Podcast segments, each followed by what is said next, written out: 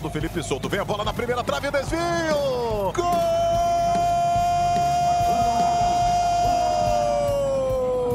do Santos! Lucas Braga. Trabalhou como Scarpa. Domina, ajeita, levanta, vem o desvio! Gol!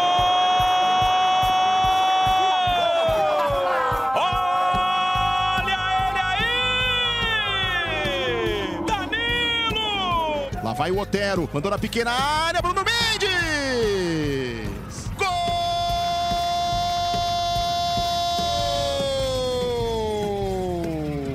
Vai, Corinthians!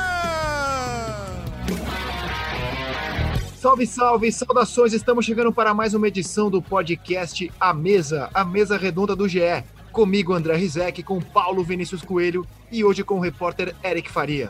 Fala, PVC! Tudo bem, Rizek? Sabe que o Gabigol agora não é mais o 9 rubro-negro. Agora é o 9 vermelho ou preto. O PVC já fez a piada e riu da própria piada, que é uma marca aqui do nosso podcast. É, cara, é o seguinte, jornalista esportivo no Brasil, ele pode ficar sem emprego, mas ele não fica sem assunto. Você fica sentado em casa esperando alguma coisa acontecer que fatalmente vai acontecer alguma coisa. Mesmo nesse momento de poucas notícias com os clubes começando a temporada, ainda naquela nhaca dos estaduais, tivemos o episódio Gabigol e o Eric Faria entrevistou o jogador ontem, foi ao ar no Fantástico, está no ar no GE. Fala, Eric, bem-vindo. Fala, Rizek. Obrigado pelo convite, PVC. Abraço para todo mundo que está acompanhando a mesa. Pois é, quando a gente não tem material para falar de esporte, a gente vai para as páginas policiais mesmo, né? Já não é de hoje que isso acontece e aconteceu mais uma vez. É, acho que o Gabigol tem o direito dele de falar e até por isso é, a gente foi atrás da entrevista, era importante ouvi-lo. Ele era o personagem principal de uma festa clandestina, num cassino clandestino, durante uma pandemia. Ou seja, estava tudo errado, né? Tudo errado. Ele e outras 200 pessoas que ficaram no anonimato graças à fama do Gabigol, né? O Eric foi preciso agora, estava tudo errado, né? Um cassino ilegal, quer dizer, algo que não deveria estar funcionando, mas existem aos montes. Posso dar um relato aqui que nesse mesmo bairro, nessa mesma região de São Paulo, é, existia um cassino ilegal, onde em 2005 nasceu a profissionalização da máfia do apito, aquele esquema é, que levou à anulação de 11 jogos, porque era o dono de um cassino ilegal que financiava o esquema. Então, é, é, um ambiente para que um atleta profissional não esteja, esse ambiente de jogo, esse ambiente clandestino de jogo, né? As manipulações de resultados são muito ligadas a esse ambiente no mundo inteiro. É, os restaurantes, bares de São Paulo estão fechados desde o dia 6 de março, por decreto do governador, quer dizer, você pode pedir a comida, mas não pode comer no local, nem na padaria. Nem na padaria. Então, o argumento do Gabriel de que foi lá jantar é, já é um argumento errado por si só, porque você não pode jantar em lugar nenhum, só num, local que esteja operando fora da lei. E foi essa a explicação dele, né, Eric? Que ele foi lá só jantar, mas até para jantar hoje você não pode fazer isso em local público por decreto do governador do estado, Eric. Exatamente. E foi isso até que a gente questionou ele, porque a primeira questão era saber por que, que ele estava frequentando um cassino clandestino. Bom, ele disse que não sabia que era um cassino clandestino, porque ele morava em Santos e no Rio e foi lá levado por amigos e o objetivo era sair para jantar. Ok, aí depois a gente perguntou, mas você chegando lá, você não percebeu que era um lugar que não deveria estar aberto por estar com aglomeração, por ter muita gente ali? E aí ele falou, é, percebi, faltou sensibilidade da minha parte, é, a gente comeu e quando a gente ia embora a polícia chegou. Enfim, Rizek, é, não me cabe aqui e, é, ficar julgando a resposta dele. A gente ouve, bota no ar e todos nós é, ouvimos e fazemos os nossos julgamentos. Assim, agora é, eu não posso, eu como jornalista, é, falar, você está mentindo, Gabriel. Isso quem vai decidir é a polícia, é a justiça, condenando, absolvendo, punindo, enfim. A partir daí já não é mais o trabalho do jornalista, a não ser que a gente consiga outras provas em cima da entrevista que ele deu. Tipo, eu perguntei: você tem o hábito de jogar? Você foi lá para jogar? Você jogou? Ele negou. Ele falou: eu não jogo, a única coisa que eu jogo é videogame é, eu não estava jogando. Ok, aparece um vídeo, uma foto dele apostando numa mesa de pôquer, numa mesa de, de blackjack, que seja, já é uma outra prova, já é uma situação. A gente pode dizer, ó, o Gabriel é, mentiu nesse caso. Gabriel, você estava escondido debaixo da mesa quando a polícia chegou? Não, eu não estava. Eu estava como todos os outros, é, como todas as outras pessoas que estavam lá. A polícia mandou a gente ir para o chão, a gente sentou no chão. Depois a polícia mandou eu ir para a delegacia, eu fui para a delegacia. Se depois a polícia ou alguém divulgar um vídeo, estou falando hipoteticamente, claro, de que ele estava debaixo da mesa, olha só, ele falou uma coisa e aqui está outra prova. Agora, enquanto a gente não tem provas, né? Então a gente tem que ah, não é acreditar, a gente tem que dar o espaço para o cara falar. E eu acho que era importante ouvi-lo, né? É, é, é, dever do jornalista tentar ouvir os personagens envolvidos nesse nesse caso, né? Inclusive o dono, inclusive o dono do cassino também. Era muito importante a gente saber quem é essa pessoa, por que, que ele tem um cassino clandestino numa oficina de carros, num bairro chique de São Paulo. É isso, por isso que eu digo assim, a fama do Gabigol é, o erro dele é igual ao erro das outras 200 pessoas que estavam lá. Era preciso, inclusive, que a polícia divulgasse quem, quem são essas outras pessoas que estavam lá, porque cá entre nós, pelas primeiras informações que chegaram, para você começar a jogar lá, era preciso uma boa quantia de dinheiro. Então, a gente imagina que sejam pessoas. 40 mil reais, né? É, foi o que circulou de informação, né? Então, não são pessoas assim.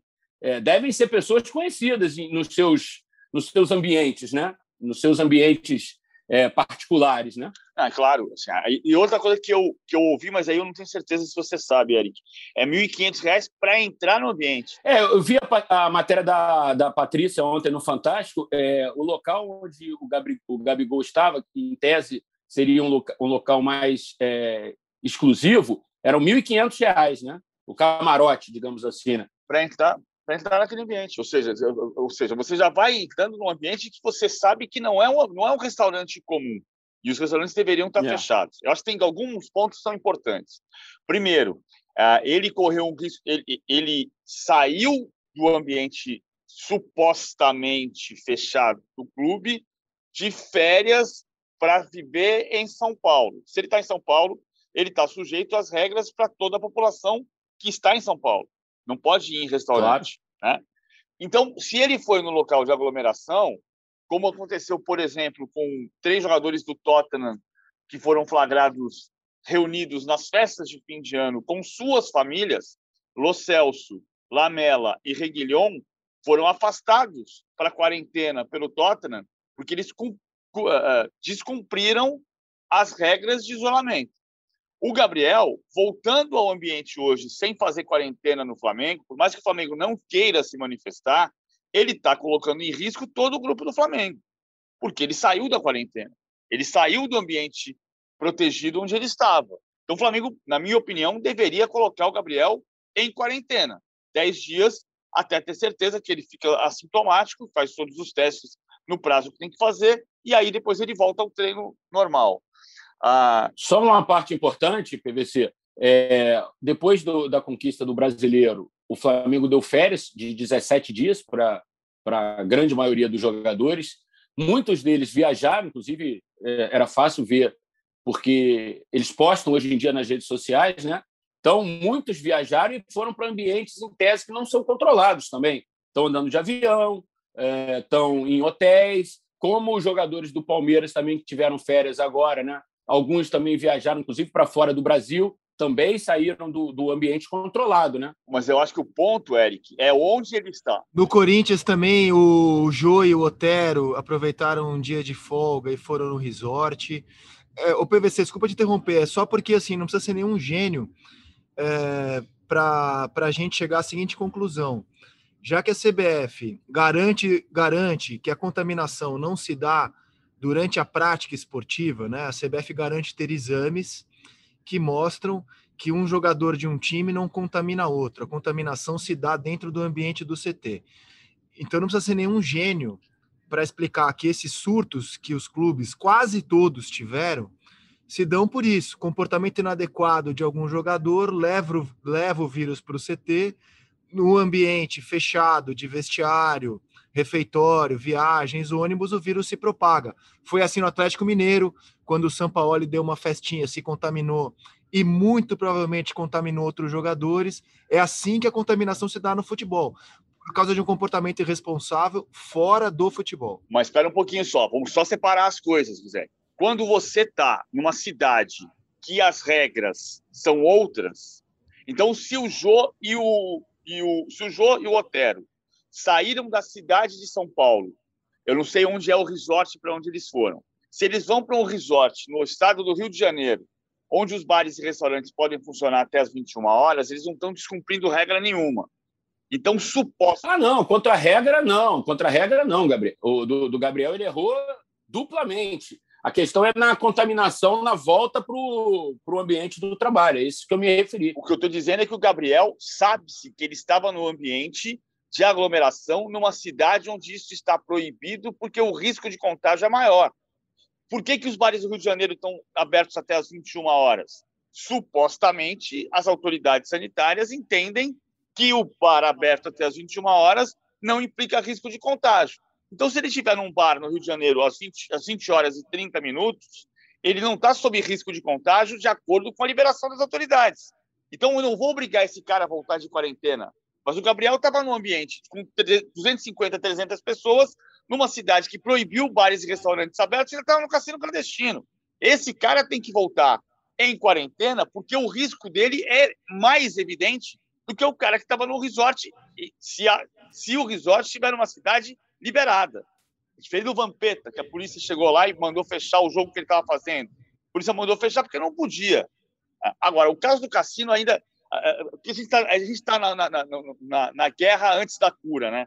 Então é, é muito perigoso a gente ficar puxando argumentos para um lado ou para outro, porque alguém quer que tenha futebol, o outro cara acha que não tem que ter futebol. Ah, o que aconteceu ontem foi grave nos dois aspectos. O Gabriel eh, cometeu um ato grave porque estava numa aglomeração, num, num restaurante que deveria estar fechado, né? durante a paralisação proposta pelo governo do Estado de São Paulo, ele estava descumprindo a lei, estava aglomerado, estava ameaçando as pessoas com quem ele vai conviver. E o segundo ponto também é gravíssimo, é contravenção penal. Desde 30 de abril de 1946, os cassinos são proibidos no Brasil. Então, as duas coisas são igualmente graves. Não, não, a contravenção penal é menor, o que é importante é, é aglomeração. Não, aglomeração não é importante. Não, as duas coisas são gravíssimas. O PVC, só uma explicação no caso do, dos jogadores do Corinthians. Eles podem até não ter cometido uma contravenção dupla, como fez o Gabriel, né? Estava no local que não poderia servir alimentação e estava no local ilegal nesse momento, que é um cassino, já que jogos de azar não são regulamentados no Brasil. A questão dos do jogadores do Corinthians, que me referia no comportamento, é que o clube passa por um surto de Covid nesse momento. E mesmo diante de um surto de Covid e com pedidos reiterados da direção corintiana para que eles se precavessem ao máximo, evitassem contato com outras pessoas, ainda assim eles foram para um local que, embora legal, não era recomendado pelo próprio clube. É, é, é, é nesse sentido, entendeu? É, no, nos Estados Unidos, a gente teve uma bolha sanitária é, para a disputa da NBA na temporada passada. Um jogador do Houston estava enfrentando o Lakers no, no playoff, o Daniel House, jogou o primeiro jogo, e porque ele furou a bolha, é, ele foi excluído dos playoffs. Ele não jogou mais na série Houston contra Lakers. Como você citou, na Europa, jogadores que também furaram o protocolo com reuniões durante o Natal foram punidos por seus clubes. Eu acho que isso mostra o quê? O futebol é só um reflexo do, do país.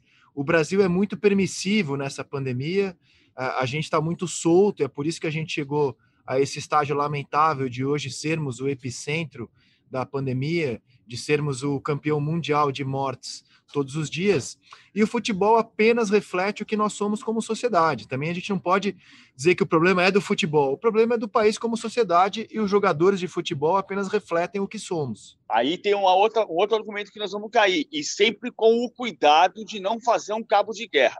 Todo argumento hoje, para um lado ou para outro, tem buraco.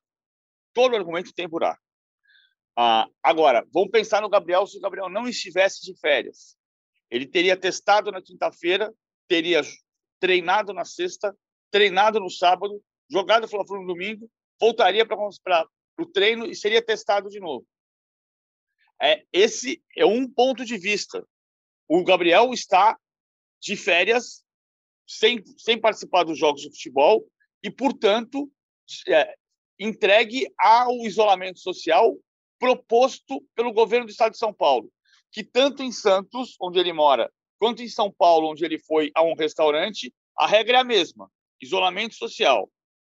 Ah, pro, dentro do isolamento social a que ele tinha que se sujeitar para ficar no estado de São Paulo, ele saiu. Se ele estivesse no Rio de Janeiro treinando, ele provavelmente não teria ido a uma festa, porque ele tinha que se apresentar no dia seguinte no clube. Não estou dizendo que isso aqui é a mais pura verdade. Ele podia sair do treino, voltar para o apartamento dele na Barra da Tijuca e fazer uma festa na casa dele também. Mas, mas, mas aí ele está ah, sujeito às regras da cidade e não está su se sujeitando a elas. Eu até acho que o Flamengo, assim, como simbologia nesse momento, porque muita gente fala, poxa, o, Gabi, o Gabriel tem tanto seguidor, tem, tem um fã-clube enorme, né? Ele talvez seja o jogador mais carismático hoje do futebol brasileiro, além de craque. É, poxa, dá, deu um mau exemplo. Então, nesse sentido, até acho que o Flamengo, como o clube mais popular do nosso país, poderia passar uma mensagem e, e deixar o Gabriel em isolamento por sete dias, aplicar alguma punição para mostrar a gravidade do momento de não se aglomerar, até acho que o Flamengo poderia fazer isso. Mas o clube já anunciou que não vai fazê-lo. É, o Flamengo se representou nesta segunda-feira. Gabriel, assim como todos, são testados e a gente torce para que esse teste pegue realmente todo mundo que eventualmente tenha a presença do vírus. Que não haja. Posso te dar um bastidor, Rizé? Fala, Eric. Deixa eu te dar um bastidor. É, assim que surgiu a notícia, é, a gente começou a, a caçar os responsáveis pelo Flamengo, dirigentes, enfim, é, presidência. E o Mauro César Pereira, nosso companheiro do UOL, foi, foi mais feliz e conseguiu uma palavra do Rodrigo Dunst de Abranches, que é vice-presidente geral do clube e vice-presidente jurídico, né, também do Flamengo. E é o Mauro, e depois a gente até confirmou com o Dunst também, a nossa produção, é, ele manteve as aspas que ele deu para o Mauro de que, é, como você falou, era um assunto pessoal do Gabriel, não violava nenhum item do contrato que o Gabriel tem com o Flamengo e, e que, por conta disso, o Gabriel não deveria ser punido pelo Flamengo. A questão é que é, o Flamengo ainda estava discutindo internamente o que fazer com o Gabriel. É, na minha opinião, e sentindo depois o que eu ouvi, é, o Rodrigo acabou se antecipando a algo que não estava decidido por toda a cúpula do Flamengo. O, o, assunto ainda ia ser tratado, de que forma o Flamengo iria tratar do tema Gabriel. Uma advertência, uma punição, colocá-lo em quarentena, afastá-lo do próximo jogo. Enfim, isso ainda ia ser discutido. E como o Rodrigo acabou se antecipando e, por conta própria, sem falar com os pares da diretoria, deu essa declaração ao Mauro e depois sustentou essa declaração para a nossa produção, então eu, eu imagino que tenha havido um problema já interno com essa questão do Gabriel. Mais um problema interno entre as várias correntes que, que tocam o Flamengo hoje, entendeu? Então, não descartaria, mesmo com o Rodrigo tendo falado que não puniria, eu não descartaria uma, uma advertência, algo assim, depois que o Flamengo venha a fazer. Não sei se por uma pressão da opinião pública ou se por uma intenção deles mesmos de mostrar que o Flamengo, pelo menos, deu uma repensada nessa questão da pandemia, porque desde o início o Flamengo sempre foi um clube muito. Uh, eu não quero usar a expressão que todo mundo usa, né, de negacionista, mas foi isso. O Flamengo fez treino escondido, o Flamengo foi um dos clubes que brigou no começo para a volta do futebol. Então, assim, eu imagino que talvez isso também esteja no objeto da, da discussão deles lá internamente. Né? Vamos aguardar os fatos. É, ótima ponderação aqui do Eric.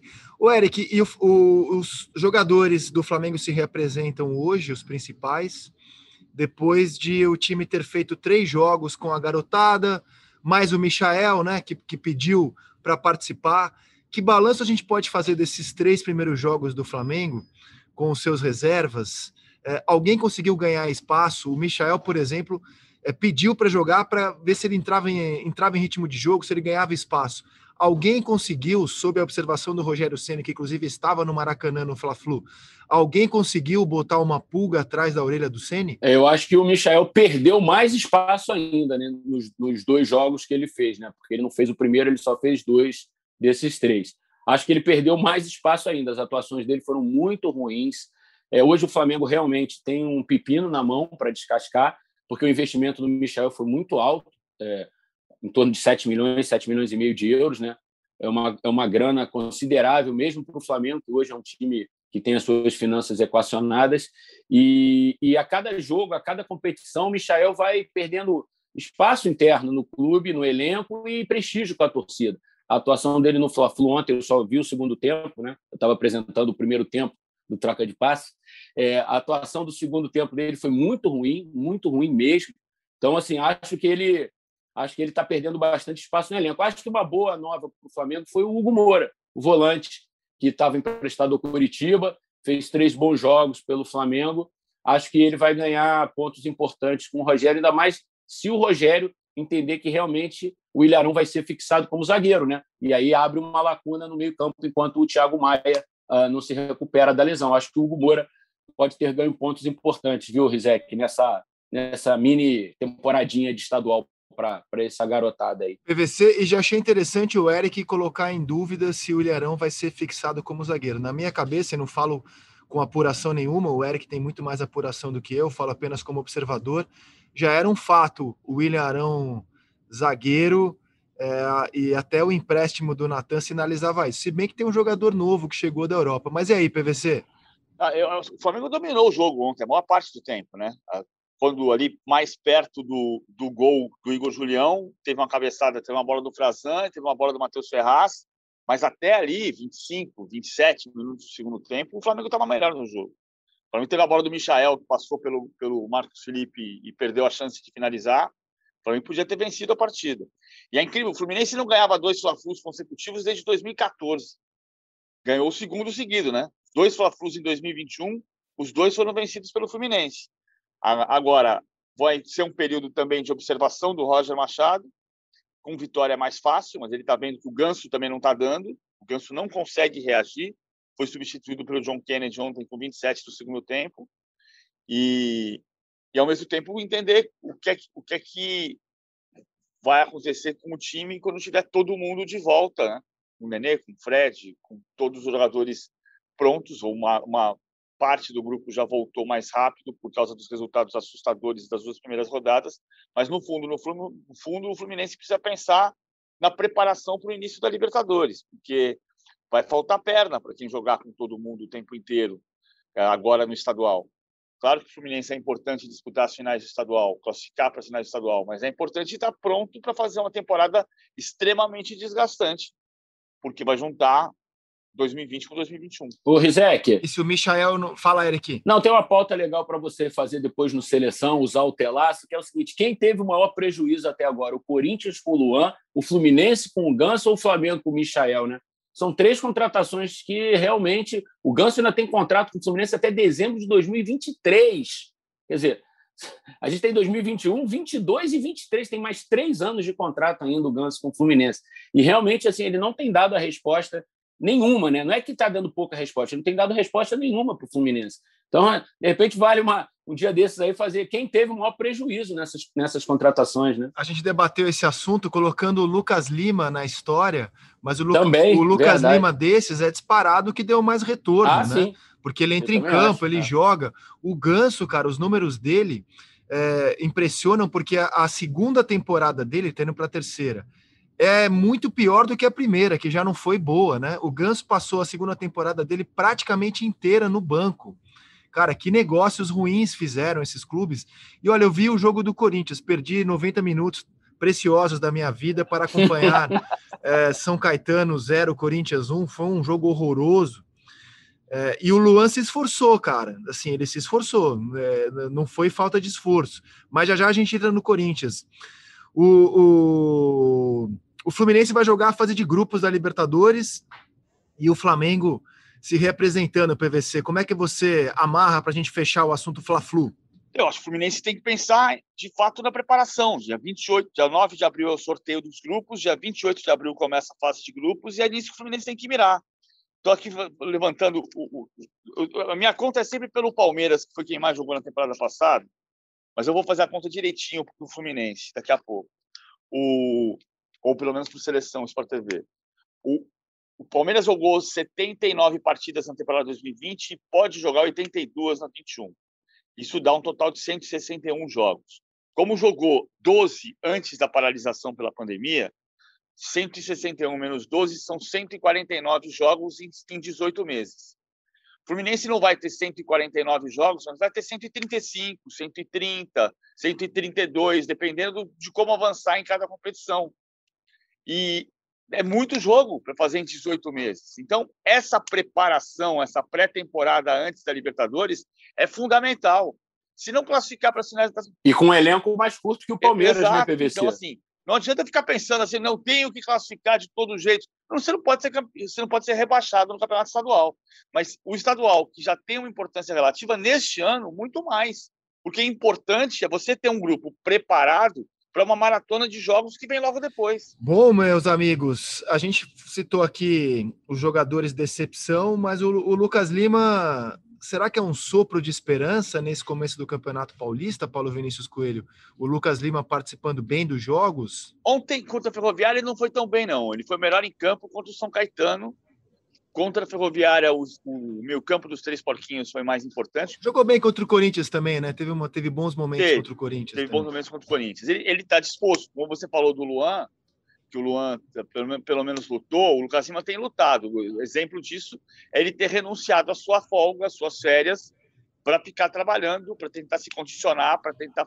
É uma faca de dois gumes, isso que eu disse há pouco, né? Porque ele pode é, recuperar espaço agora e não ter perna daqui a pouco mas ele está tentando recuperar, mostrar pelo menos que ele ah, precisa ter um lugar no time. E jogou muito bem contra o São Caetano, contra a Ferroviária nem tanto. Eu gostei muito do Gabriel Menino contra, contra a Ferroviária, do Danilo também. E a Ferroviária é um bom time. A Ferroviária é um caso particular, porque a Ferroviária é um clube que une três pontas.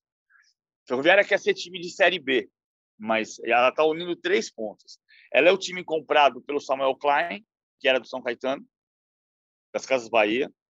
Ele é um time que tem a participação colocando jogadores do Juliano Bertolucci, que é um dos empresários de jogadores mais ah, importantes do Brasil hoje, que mais mais tem mais tem contato com bons jogadores. Então, por exemplo, ele colocou o Zanocelo da seleção brasileira sub-20, tirou da Ponte Preta e colocou na Ferroviária, porque a Ferroviária é uma vitrine melhor para colocar na Europa depois. Incrível, mas a Ferroviária aparece hoje uma vitrine melhor. E tem a prefeitura do, do Edinho Silva, prefeito Edinho Silva, que é doido para o futebol e que reformou a Fonte Luminosa. Então, a Ferroviária é um clube que daqui a pouco vai aparecer com força e acho que vai classificar para as quartas de final. O Campeonato Paulista sempre tem um intruso, né? De 20 campeonatos do século, 15 tiveram um pequeno entre os quatro melhores. É, esse intruso não será o São Caetano, né? Que jogou a Série D do Campeonato Brasileiro é, se não for o pior, está entre os dois, três piores times do Paulistão. E mesmo diante de tanta fragilidade, o Corinthians voltou a exibir aquele futebol aquário, que é aquele futebol que assim tem uma tela retangular na sua sala, colorida, com os bichinhos se movimentando, mas no fundo não acontece nada ali. É, cara, é impressionante como a dificuldade do Corinthians uma, de, em jogar, em render. O Mancini ainda tentou jogar com apenas um volante. Né? Ele colocou só o Gabriel de volante, usou o Otero, o Matheus Vital, o Luan, o Rodrigo Varanda e o Ju. Mas mesmo assim, só com o volante, o Corinthians nem conseguiu dominar o São Caetano e pior, é, teve momentos em que o São Caetano foi superior no jogo, conseguiu envolver, chegar no gol do Corinthians. É uma imagem muito ruim que o time deixou para quem na quarta-feira vai encarar o Salgueiro, Salgueiro tem dois jogos, duas vitórias no Campeonato Pernambucano. Jogo, jogo de mata, jogo eliminatório de Copa do Brasil em Salgueiro. O Corinthians jogando assim, cara, independentemente do adversário, ele corre riscos de ser, de ser eliminado, cara. Incrível como o time tem dificuldade de jogar, viu, Eric? Pois é, a gente tá até comentava ontem no Troca de Passes, o, com o Noriega, que comentou o jogo também é, o Everaldo, que narrou a partida, estava o, o, o, Paulinho, o Lino, assim, e realmente é, o Corinthians é aquele time que você espera, espera, espera, e não acontece nada, e já desde o. Um, teve um suspiro durante o Brasileirão ali com, com o Mancini, chegou a fazer dois, três bons jogos, deu até a esperança para o torcedor do Corinthians de que o time poderia avançar mais no brasileiro, beliscar uma vaga na Libertadores, mas logo voltou para a realidade e o Corinthians parece estar acelerando na lama, né? Não sai do lugar, fica ali acelerando, acelerando, acelerando e faz um barulho, faz espuma, mas não, não, não anda, a moto não consegue sair do lugar. O Corinthians vai precisar reforçar a equipe para a temporada. Eu acho que é, a diretoria, por mais que a crise financeira esteja é, evidente no Corinthians, o time vai precisar de criatividade no mercado, vai precisar buscar três, quatro jogadores assim para elevar um pouquinho o nível do time. É, o time é competitivo, o time briga, o time tem caráter, né?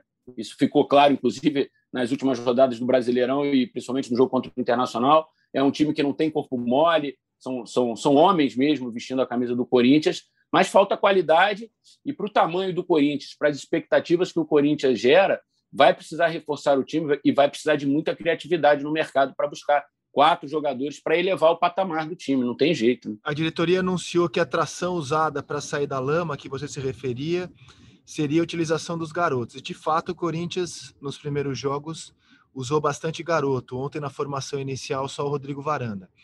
O Mancini explicou para a reportagem do Premier, antes mesmo de o jogo começar, que ele deixou esse plano eh, na manga por hora devido ao confronto de Copa do Brasil quarta-feira e ao surto de Covid pelo qual o clube passa, que ele achou que era a hora de apostar nos experientes nesse momento de dificuldade, nesse momento de decisão, mas os experientes já deram mais de uma prova de que, de fato, eles podem entregar competição, caráter, entrega, mas bom futebol tem sido difícil. Eu não sei se o PVC é, acha que eu estou sendo muito catastrófico, mas jogando esse futebol tão medíocre, vejo o jogo de quarta-feira como um jogo de risco para o Corinthians, PVC, mesmo sem conhecer a fundo o adversário. Então, eu não conheço, eu não vejo o Salgueiro jogar, eu não vou ser aqui é, gato mestre de algo que eu não conheço. Eu não conheço o time do Salgueiro mas conheço o time do Corinthians. E jogando esse futebol, acho que qualquer, qualquer partida de Copa do Brasil é um, pode ser um problema para o Corinthians, PVC. O, o Salgueiro é campeão pernambucano, né? Então, dirigido pelo Daniel Neri, o técnico português. Desde o ano passado, o técnico português terminou o Campeonato Pernambucano como campeão e dizendo que uh, seria técnico de time de Série A, independentemente de ir para a Série A com o Salgueiro ou com um clube que o contraste depois, ele vai ser técnico de Série A no Brasil, que ele diz. O Salgueiro, nesse começo de campeonato pernambucano, tem duas vitórias em dois jogos, seis pontos. Então, é um time que começou também forte o campeonato estadual. Ah, eu acho um jogo perigoso para o Corinthians, mesmo porque o Corinthians não está jogando bem. Acho diferente um pouco a situação do Campeonato Paulista. O Mancini disse ontem que se, não, se jogar como está jogando, a chance de ser campeão paulista é mínima. Isso é verdade. Só que o Corinthians tem o grupo mais fácil. O Corinthians está na chave do Santo André, da Inter de Limeira. Ah, é diferente do, do São Paulo, que está no grupo da Ferroviária, e no grupo do, do Palmeiras, que está com o Bragantino e Ituano. Os, alguém vai dizer assim: ah, mas vai jogar contra os adversários só de fora do grupo. Sim, só que nas quartas de final, em um jogo só, você pega o adversário do seu grupo. E como o Corinthians já tem oito pontos, ele vai ficar provavelmente em primeiro lugar na chave e vai jogar na Neoquímica Arena contra o Santo André ou contra a Inter de Limeira. E aí ele avança. É difícil o Corinthians não estar tá na semifinal, né? É, é muito difícil o Corinthians não estar tá na semifinal. É mais fácil o Ferroviário eliminar o São Paulo, o Bragantino eliminar o Palmeiras, do que o Corinthians ser eliminado pelo Santo André, em teoria. Agora, o jogo de quarta-feira é perigoso mesmo. É, e o Casares ficou no banco porque o Mancini anunciou que o Casares, desde que se lesionou né, na, na reta final do Campeonato Brasileiro, demorou para entrar em forma, então ele ficou no banco nos últimos dois jogos. O clube quer fazer um trabalho especial com ele para que ele volte bem fisicamente. No entanto, o Casares tem contrato só até o meio do ano. Não se sabe se ele ficará também para o prosseguimento da temporada. Fala, Eric. Não, esse jogo, com, como você falou, contra o Salgueiro, ele, ele tem dois aspectos que são assim de vital importância para o Corinthians. Primeiro, a questão esportiva. E segundo, a questão financeira. O Corinthians ser eliminado na primeira fase da Copa do Brasil é catastrófico para a questão financeira do clube. A Copa do Brasil hoje ela é um porto seguro financeiro para os clubes que não, não conseguem arrecadar por conta da pandemia e tal. Então, a premiação da Copa do Brasil ela ajuda muito. E um time grande hoje é, de Série A ser eliminado na primeira fase da Copa do Brasil é um, é um, é um problemaço financeiro. Assim. O diretor financeiro do Corinthians certamente vai ser o torcedor número um do Corinthians na quarta-feira. Sim, sim. Vamos aguardar. Jogo decisivo já para o Corinthians na quarta-feira. Ainda em São Paulo, PVC, o time do Hernan Crespo perdeu a sua invencibilidade no sábado, perdendo para o Novo Horizontino. O São Paulo deu folga para o Arboleda, não contou com o Léo com Covid, o zagueiro Diego também com Covid. Com isso, o Luan jogou de terceiro zagueiro, o Rodrigo, menino Rodrigo, foi zagueiro também, e o Rodrigo Nestor está ganhando espaço no meio campo. Primeiro tempo do São Paulo foi muito ruim, e o segundo tempo ele melhorou quando tirou um dos zagueiros e colocou ah, o João Rojas, que foi autor do gol do, do empate do, São, do gol de São Paulo.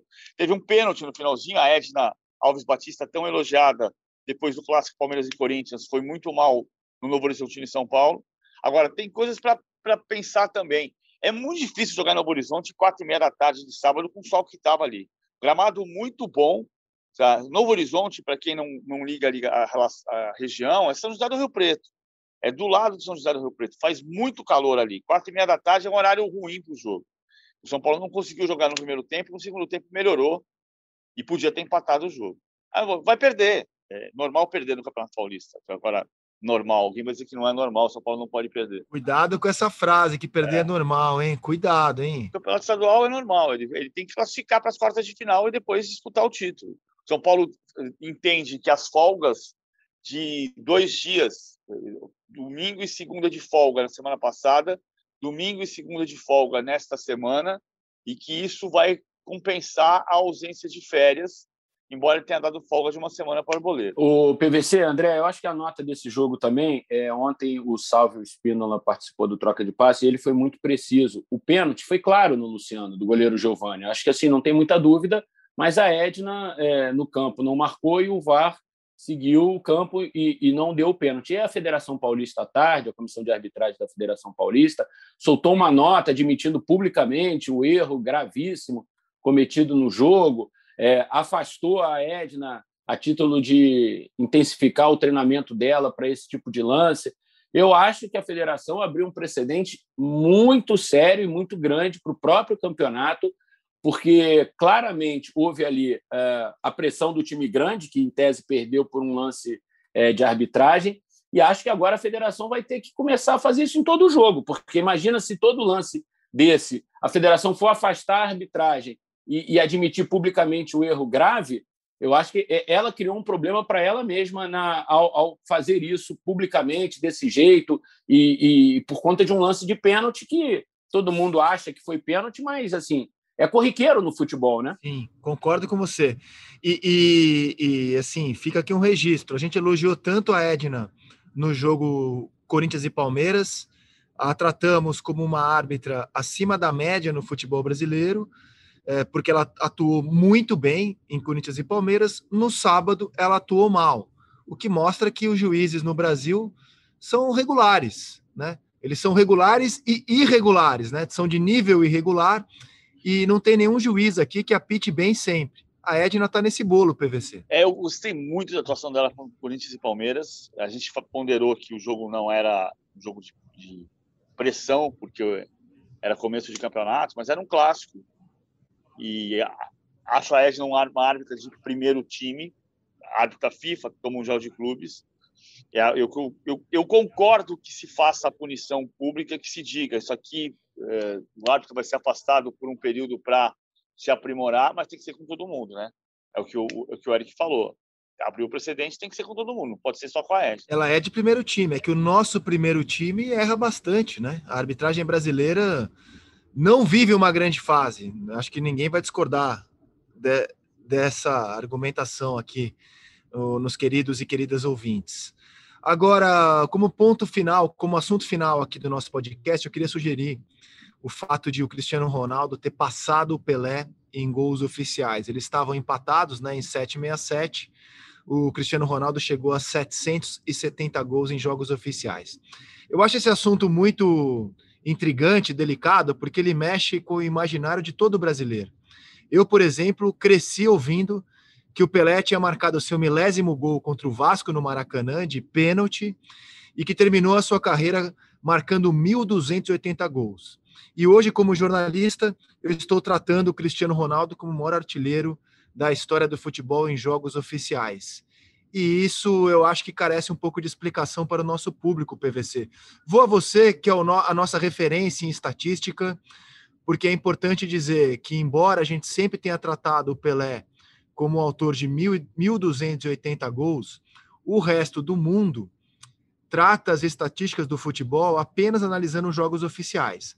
Aí os números do rei caem de forma significativa. E aí, PVC, o que você pode dizer para quem nos ouve nesse momento sobre Cristiano Ronaldo superando Pelé em gols marcados em jogos oficiais? Eu achei genial o Pelé ter parabenizado o Cristiano Ronaldo, sem discutir o número. Ah, agora, eu acho que são números diferentes. Já falei um pouco sobre isso das outras vezes. Ah, quando o, o, o, Pelé jogava, ah, não existia o dinheiro que se paga por direito de transmissão, não existia patrocínio, patrocínio de camisa, não havia contratos particulares de patrocínio para os jogadores, não havia direito de imagem. Então, o que remunerava um jogador era o clube, e o clube se remunerava muito das excursões. Então, o Pelé ia fazer jogos contra o Barcelona, contra a Internacional de Milão, contra o Milan, contra a Juventus de Turim, contra o Real Madrid, uma vez. Ah, e também adversários menos gabaritados. E também adversários. Seleção da Costa Rica, seleção da Bulgária, ah, time do combinado da Nigéria e assim por diante. E, mas esses, esses gols eles tinham uma validade naquele momento comparado com o que acontece hoje. Se aí você vai dizer, ah, mas o Cristiano Ronaldo não considera os, os amistosos. Sim, mas o Messi, por exemplo, tem 30 gols em amistosos de pré-temporada. Ele não faz amistosos como o Santos fazia. Ah, você não precisa dizer que Dom Pedro II era presidente da República, ou seja, você não precisa mudar a, a denominação da época em que viveu Dom Pedro II para entender que naquele momento ele era o homem mais importante do país. Ele era o imperador. O Pelé viveu numa outra realidade. O Pelé marcou 1.282 gols e todos eles são muito importantes dentro da realidade que ele viveu. Agora, o próprio Pelé parabenizou o Cristiano Ronaldo, também parabenizo. E aí, Eric? É, eu concordo com o PVC. Eu acho que a gente é, tem essa busca muito frenética mesmo, assim, por novos mitos, né? Por novas é, legendas para o esporte, sobretudo no futebol, e acabam os números sendo sempre um balizador para a gente conseguir alçar personagens ao, ao Olimpo do esporte e no caso do futebol. Eu acho que assim os números do Pelé são incontestáveis, os 1.280 gols do Pelé, não importa se foram feitos contra a Bulgária, se foram feitos é, em amistosos que não eram jogos oficiais. O fato é que o Pelé fez 1.280 gols. 1.280 vezes o Pelé chutou a bola dentro das redes. E isso, para mim, é incontestável. Ele é o cara que mais fez gols. Se os jogos são oficiais, não são oficiais, isso são assim é, ramificações dos recordes, sabe? Então, eu acho que o, o, global da história é o Pelé com 1.280 gols, o Cristiano Ronaldo com os 770 gols dele que ele considera. E eu acho que, como o, Pelé, o PVC falou, o gesto do Pelé, a grandeza do Pelé faz, dele, faz ele ser maior ainda. Quando ele vai a público e, e, e fala com o Ronaldo, oh, parabéns, você me ultrapassou em jogos oficiais, isso deixa o Pelé maior ainda. Os 1.280 gols do Pelé ficam maiores ainda quando o Pelé tem essa, essa gentileza e essa grandeza de reconhecer um outro cara que também é grande na história do futebol. Cara, concordo totalmente com, com os amigos, até porque o Pelé é muito grande também pelos números, mas não apenas pelos números, não são apenas os números que explicam o reinado do Pelé, PVC. Eu estou fazendo uma conta aqui, são 515 gols amistosos, o Messi fez 30. Vamos sair falando isso. Ninguém fez tanto gol amistoso quanto o Pelé. É, mas naquela época se jogava mais amistoso mesmo. Foi o que, foi o, que o PVC falou. E o Santos era um time que todo mundo queria. Então, o Santos via jogar segunda, terça, quarta, que todo mundo queria ver o Santos jogar na sua cidade, no seu estado, no seu país. Né? Eu acho que até isso explica, cara, a grandeza do Pelé. É, um clube brasileiro era requisitado no mundo todo para amistosos por causa do Pelé. Algo que a gente, sinceramente, eu, Eric, o PVC, não veremos mais em nossa existência, né? O mundo convidar um clube brasileiro para excursionar pelo planeta por causa de um jogador ou por causa da qualidade do, dos seus jogadores. Infelizmente não veremos mais isso, Paulo Vinícius Coelho. Qual seria o time que hoje você queria trazer para uma excursão pelo Brasil? Até porque o Pelé, o Pelé, se fosse hoje em dia, com 19 anos, ele estava no Real Madrid, como foi o, o Vinícius Júnior, por exemplo. Não é, não estou comparando futebol, mas um garoto de 17 anos. O Neymar, o Gabriel Jesus, o Messi. Ah, o Messi com 13. É. O Messi com 13, pois com é. 13 no Barcelona. Qual é o time, Eric, que você queria ver excursionando aqui em terras brasileiras, hein? Hoje, o Bayern de Munique. O Bayern de Munique. Cara, o último time, assim, pelo qual eu babei, babei, assim, de falar, caramba, estou diante da história. Esse é um dos maiores times que eu vi jogar, e foi o maior que eu vi jogar, foi o Barcelona do Guardiola em 2011, do Guardiola, do Iniesta, do Xavi, do Messi, aquele time que destruiu o nosso querido Santos no Mundial de Clubes. Aquele foi o último time mágico, mágico, né? É óbvio que o Bayern é maravilhoso, o Liverpool do Klopp foi incrível, o City é incrível, mas o último time mágico que eu vi jogar foi aquele Barcelona de 2011, que eu pagaria o que fosse para ver jogar. Você viu esse aí, é? Eu pude ver numa eu cobri a semifinal da Champions contra o Real Madrid e eu vi aqueles dois golaços do Messi no Santiago Bernabéu na semifinal vencida pelo Barcelona por 2 a 0 e realmente assim acabou o jogo eu olhei para o céu e agradeci a papai do céu por ter me dado aquele privilégio sabe?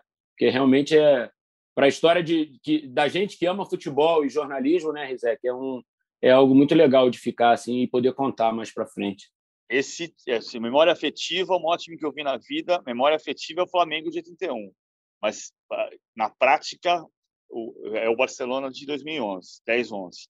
Aí eu vi, eu vi, eu fiz a final contra o Manchester United e eu fiz a única derrota daquele Barcelona em Londres contra o Arsenal nas oitavas de final. O Barcelona fez um primeiro tempo espetacular e o Arsenal, que tinha a chavinha, virou no segundo tempo para 2 a 1 Foi a única derrota do, do, Barcelona naquela campanha. Mas o primeiro tempo do Barcelona foi inacreditável. É a história de como aconteceu, né? como o que o Guardiola fez antes de um, de um uh, super clássico contra o Real Madrid em 2009, que ele chama o Messi no meio da madrugada, isso ele conta no livro, no primeiro livro dele, o Guardiola Confidencial, e fala: olha aqui, ó, tá vendo aqui atrás do drente dos dois volantes. Você vai jogar de centroavante. Você sai aqui. Olha o que vai acontecer. E ele mostrou o espaço vazio no vídeo e o Messi virou o que a gente passou a chamar desde aquela temporada de falso 9. Ele jogou já a final de 2009 como falso 9. O PVC, Rizek, sem comparar e equiparar é, mas eu acho que assim, em 2019, essa coisa de você querer ver um time jogar sempre, eu acho que o Flamengo do Jesus criou um pouquinho isso aqui no futebol brasileiro, né? Essa vontade das pessoas verem um time entrar em campo. Não estou equiparando qualidade, comparando é, material humano, nada disso, mas eu acho que assim, naquele momento foi, uma, foi algo que surgiu aqui no Brasil. As pessoas tinham curiosidade de a cada fim de semana ver como aquele Flamengo se apresentaria, né? Eu acho que isso fez também o sucesso daquele time como resultado e como, é, como divulgação do Flamengo, como mídia, como tudo que aquele time conquistou, né? Essa, essa vontade de ver o time em campo. O que, que esse time vai fazer nesse fim de semana, né? Para os padrões brasileiros, sem nenhuma dúvida. Esse foi o time, acho que na história dos pontos corridos, inclusive, que mais me prendeu, assim. Uh, se a gente for fazer um ranking das grandes equipes na história dos pontos corridos, aquelas que não só venceram, mas encantaram, é, eu não tenho dúvida em colocar o Flamengo de 2019 no topo. É, o Corinthians de 15 foi muito bom. A gente teve outras boas equipes nos pontos corridos. Cruzeiro, né? Qual deles? O primeiro campeão o de 2003 foi um bom time. Eu gostava muito de ver o Santos do Robinho e do Diego, cara. Em 2004 com o Ricardinho também. Gostava muito de ver aquele time, mas eu acho que nem, nenhum chegou no patamar do Flamengo do Jesus, para usar o termo bem rubro-negro da época, de fazer você é, no fim de semana ficar ansioso. E, e, a nossa lamentação, como amantes do futebol bem jogado, é que este elenco, embora com as pedras do Rafinha e do Mari, não tenha conseguido repetir aquele ano mágico no desempenho. O resultado foi ótimo, campeão brasileiro. Mas no desempenho, aquele time não repetiu. Fica a expectativa de se com o Rogério nesse ano o Flamengo consegue repetir o que jogou em 2019. Você tem essa expectativa, Eric? Você acha que o time vai chegar mais próximo do Flamengo do Jesus? Não, não, acho que não. Acho que não. Acho que, é, como muita coisa acontece no futebol brasileiro, o sucesso é muito efêmero por aqui, né? De jogador, de time. A gente, infelizmente, por razões econômicas também, por razões é, outras, a gente não consegue uma, uma, uma coisa mais duradoura. Por isso que eu não acredito muito em hegemonia de um, dois, três times no Brasil. A gente está tendo esse momento de Flamengo e Palmeiras agora, mas acho que o, a roda gira muito rápido aqui no futebol brasileiro.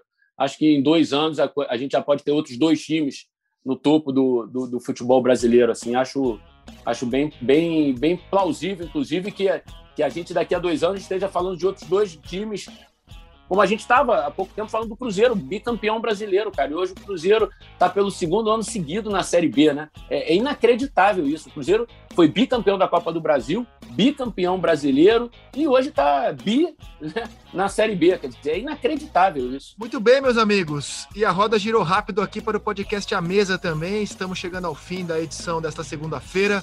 Um abraço ao Eric. Até a próxima, Eric. Valeu, Rizek. Só deixar um último recadinho aqui. A gente, às vezes, é, troca opiniões contrárias no Twitter. As pessoas dizem, esses caras não se dão bem, se odeiam, aí ficam alimentando. É só opinião, a gente pode ter opinião diferente e conviver muito bem com isso, né? É porque é difícil no Brasil, nesse momento, pessoa, as pessoas entenderem que opiniões diferentes não significa inimizade, não significa ser inimigo, né, É difícil, mas a gente vai caminhar. Eu, eu, eu, eu, eu fico imaginando uma mesa assim de bar em que todo mundo concorde sobre futebol. Está aí uma mesa em que eu não quero frequentar. Chato, que todo isso, mundo é? concorda sobre futebol e so... porra, pelo amor de Deus.